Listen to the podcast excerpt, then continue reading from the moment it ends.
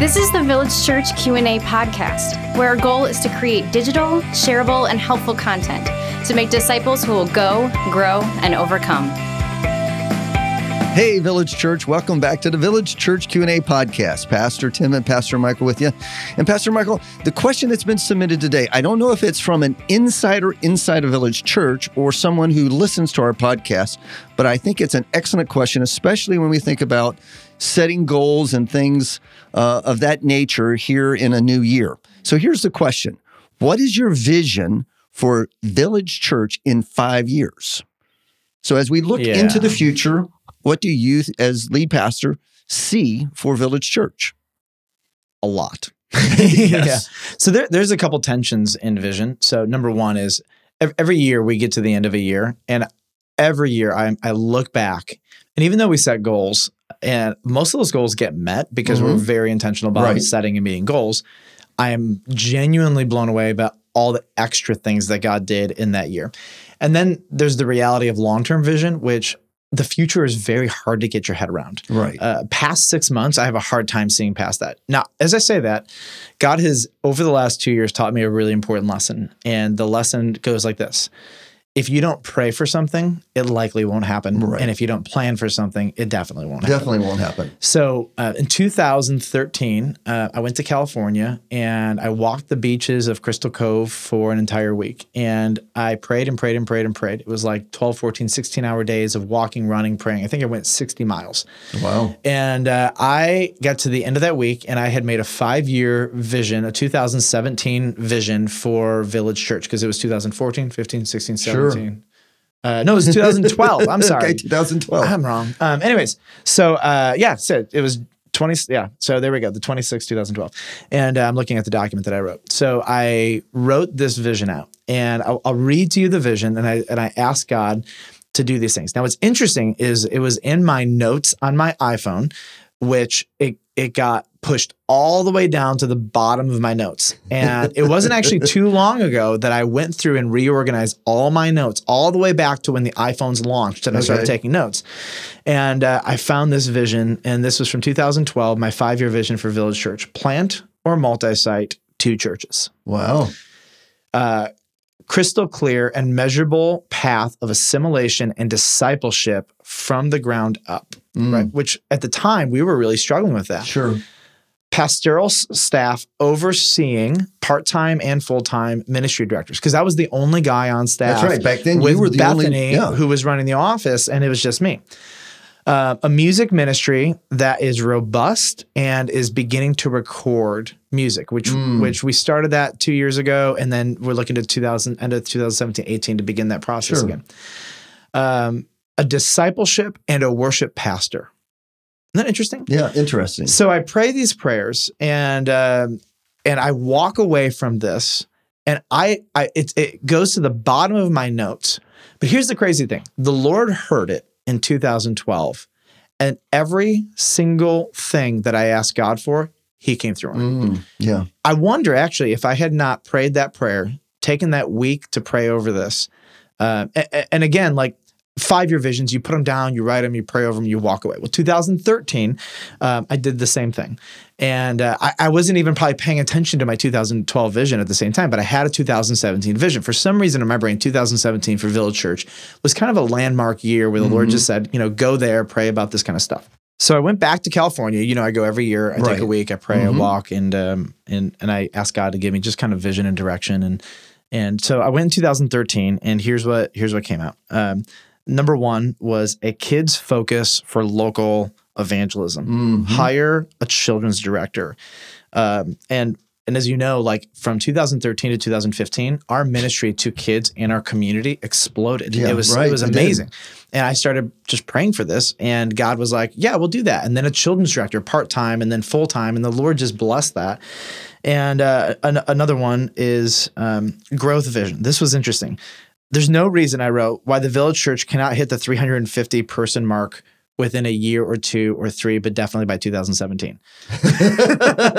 now, I got to be clear why I prayed for this. Yeah. Because there are there are depending on your building and your resources, et cetera, there are certain numerical marks and financial marks Right. that make ministry a lot easier and Mm-hmm. fruitful. So if you have a building that fits 600, but your church is 150, that building actually becomes a burden It- it is a burden and for you, you. you have more capacity. And I was looking at more of the resources God had given us and said, we have capacity for this. So my prayer was, God, would you fill up our church with people so that we can reach the capacity that that our facilities had created for us. This wasn't like a we want to get bigger, you know, it was like, no, we actually have capacity in this. And by 2017, we obviously exceeded that.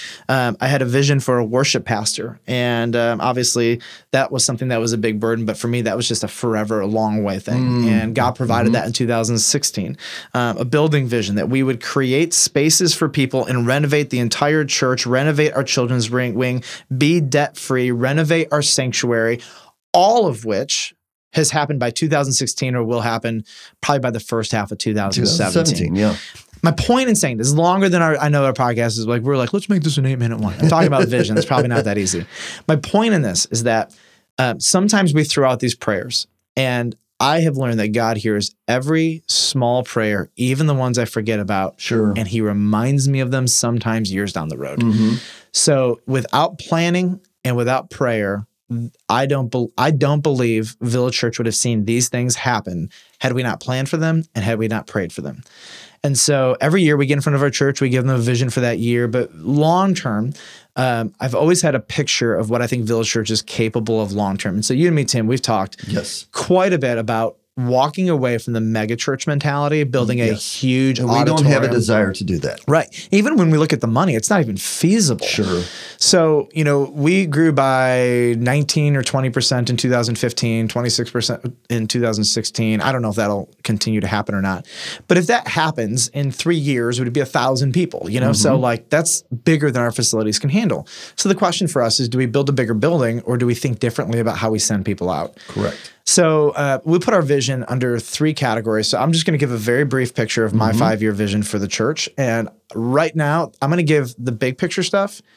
But I'll be honest, secretly between you and me, there are things that I really want to see happen, and they're very specific. Sure. And I'm already praying for. Mm-hmm. And I honestly don't tell people, and I'm not going to tell them here because it's between me and the Lord. And there are things that I kind of start and put into motion with a goal, you know. Yep. And um, and so, anyways, but big picture is we're going multi-site. And my dream is that within five years, we could start or help churches restart with the village church DNA and culture. Um, because what we found is that in this season, in this moment, it has become a life giving culture for many people. Yeah, it's a life giving uh, approach to doing church that God is blessing. Mhm. God is bringing and doing things that we're just thankful for. Yep. And we're not the end all and be all. We're not the most important church in the world. We're not a mega church. Nope. Um, but God's been really good to us and people, disciples are being made. And so uh, what we're seeing around us is, is the local evangelical church is desperate and struggling. Mm-hmm. Not all, but by and large, it's a it's an enormous trend. Sure. And so rather than having all these churches die or walk a long, slow path to their death, um, if we can intervene and help, and and, and maybe our maybe God's going to shift this vision that they won't be village churches, but we can just come alongside of them and help breathe new life Just into them. life into them. Whatever Yeah. it is, I think we just have a, a big burden to see the local evangelical church thrive and grow in, in the communities around Chicago. Number Right. two would be to grow small. Uh, Yes. To resist this megachurch mentality Oh, yes. and to figure out how to create smaller communities. So when people come to Village Church, they're like, "How many people like are here? You know, every Sunday?" And we tell them how many people are here. They're like, "Wow, I thought it was a lot smaller than that." mm-hmm. And uh, we're not We bloating want- the numbers. Yeah, we just- want to feel, we want to make the church feel small because as the church feels small, it's connected to one another. Amen. And there's nothing wrong with mega churches. Mhm. Some people thrive in that.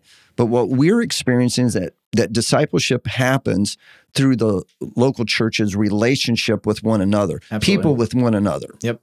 And I think most young guys at some point or another really want to be a megachurch pastor. When I've watched the misery um, and the the frustration of Yeah. so many of my megachurch buddies, like watch them, whether they're in lead pastor roles or not, it is really hard. Um, if the Lord asks you or and I to do that, fine, we'll walk that path. Sure. It's not my dream.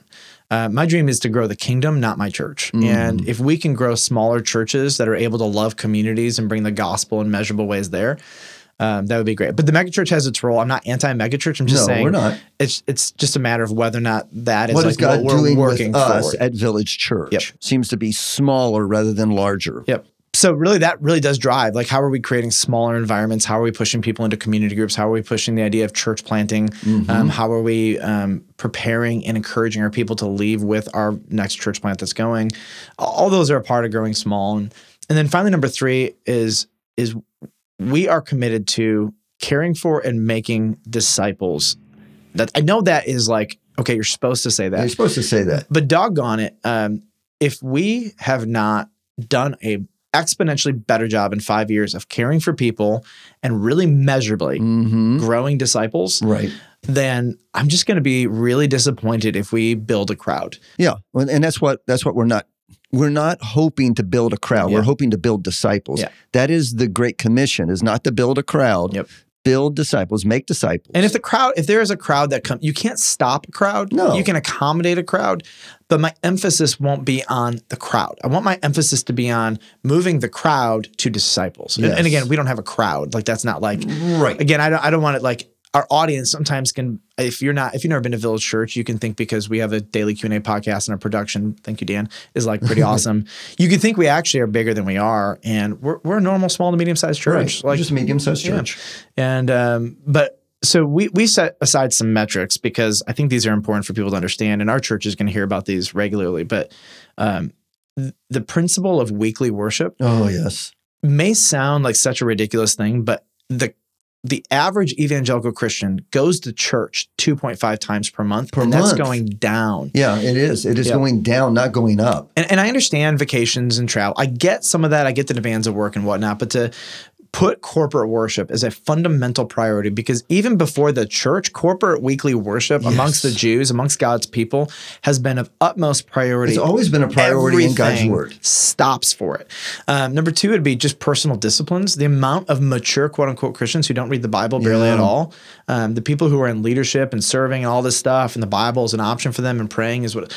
So Bible study and prayer, honestly, like my my commitment is to see and to do whatever I can. And I know you're the discipleship pastor, so Mhm, like this is like I mean we're in this together, Yeah. and you're taking the lead on this. But my commitment is that is that we would make this as helpful and easy as possible, Right. and we would put we would just resource them in any way we can to make this possible. Make it easy for them, and, it goes back to the Sunday school song that kids learned probably years ago. I'm not sure they learn it anymore, but it's if you want to if you want to grow, you read your Bible, pray every day, and you'll grow, grow, grow. It's kind of it's- true. it's It's, like, like, okay, it's that- God's antidote It- it- for yeah. sin and selfishness It- and lies. it, it's pretty a simple approach to discipleship, but it's an approach that often gets pushed away because of the business busyness of their life. So what we're trying to do is just make it easy for people to do the basic things of discipleship so they can grow. so they can grow.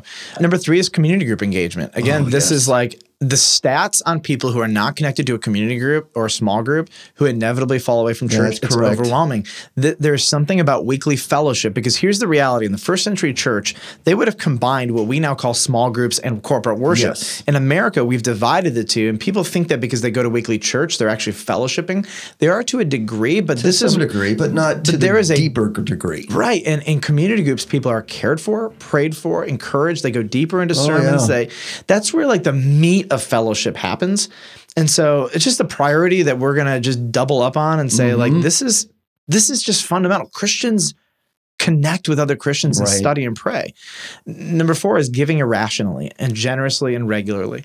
Giving is just what Christians do. This is this is this is like the non-negotiable being Sure. a follower of Christ. The 2.3 or 3% average, or now for some churches, it's like 4% average giving for Mm-hmm. evangelicals. I'm just gonna put it on the table. That's insane. Yeah, it doesn't make sense. You know, Yeah. Jesus said, "Where your treasure is, there your heart Yeah. will be also." And I, I tell people all the time, if you think I want your money, I don't care where No, you give it away. no. Just give it away. Give it away. Give find people, find people who are in need, find uh, 501c3 nonprofit Christian organizations that you support. I mean, if you think we want your money and that our giving sermons are just like make our get income go up, then don't play our game. And No. we're not the health and wealth preachers who are like, put your seed money in our church and it'll grow a hundredfold. Like that's not the point. No. We give because that's what Christians do. Yeah, exactly. It's just there. So finally, serving.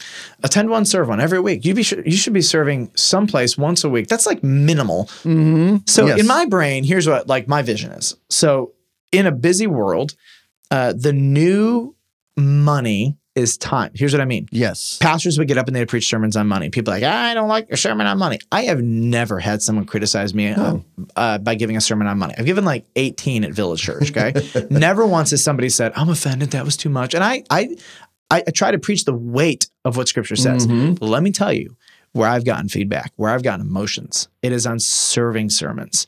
I've had people in tears. I've had people like frustrated with Yeah. me. I've had people say, You don't know how busy my life is. It has been very interesting to watch the uh, resistance to serving. People in, we'll say, middle upper class suburban Chicago would rather give their money yeah, throw money at than it. their time. Yes. Time is the new money. mm-hmm. So, as I say all that, if I were to look at most non Christians and say, like, what do Christians do? Yeah. I'd be like, here are like some fundamentals that like are non negotiable. We worship every week with God's people. Yes. We study the Bible and we pray every day. Yeah. We, we fill our minds with truth. Yep. We're connected and we, we, we're connected with other Christians in fellowship. We go to a In small smaller group. groups Um, I give tons and tons of money away Yeah. all the time and my time. and my time and my resources and Yeah. my gifts and and I serve in our church and outside of our church at least Right. once a week, sometimes Yeah. more. Like for me, I know for some people like, whoa, that's a lot. I'm like, No, that's the basics Yeah. of disciple. of those are disciple. and all of these are antidotes to sin. Mm-hmm. So sin in my non-Christian world, like in my my, my pre-Christ life, makes me want to serve myself. Yeah. Serving other people kills that. Uh, in my non-Christian world, I want to hoard my money for myself. Well, generosity and weekly ge- weekly regular giving kills that. Uh, I want to be a loner or be with all my non-Christian friends all the time, and I'm not going to really have accountability to my life. Well, community groups is the antidote to that. Uh, I am influenced by the world and music and radio and TV and all this stuff and all the lies. Well, being in the Word of God and prayer is the antidote to that. Um, I have so many idols in my life, and I give my heart to them. Well, weekly worship is the antidote to Antidote. that. These are antidotes. The, they're not just like they don't just kill the bad; they build the good. That's right. And uh, so, as I say all that, like these fundamentals, some people are like, "Is this a sermon about vision?" I'm like, "Yes," because the so vision is about seeing a preferred future, evaluating a current reality, Right. and then moving, Moving. people How there. are we going to get there? Right. Sometimes sometimes vision is about creating something that doesn't exist. Sometimes vision is about resolving a problem that is holding you back. Sure.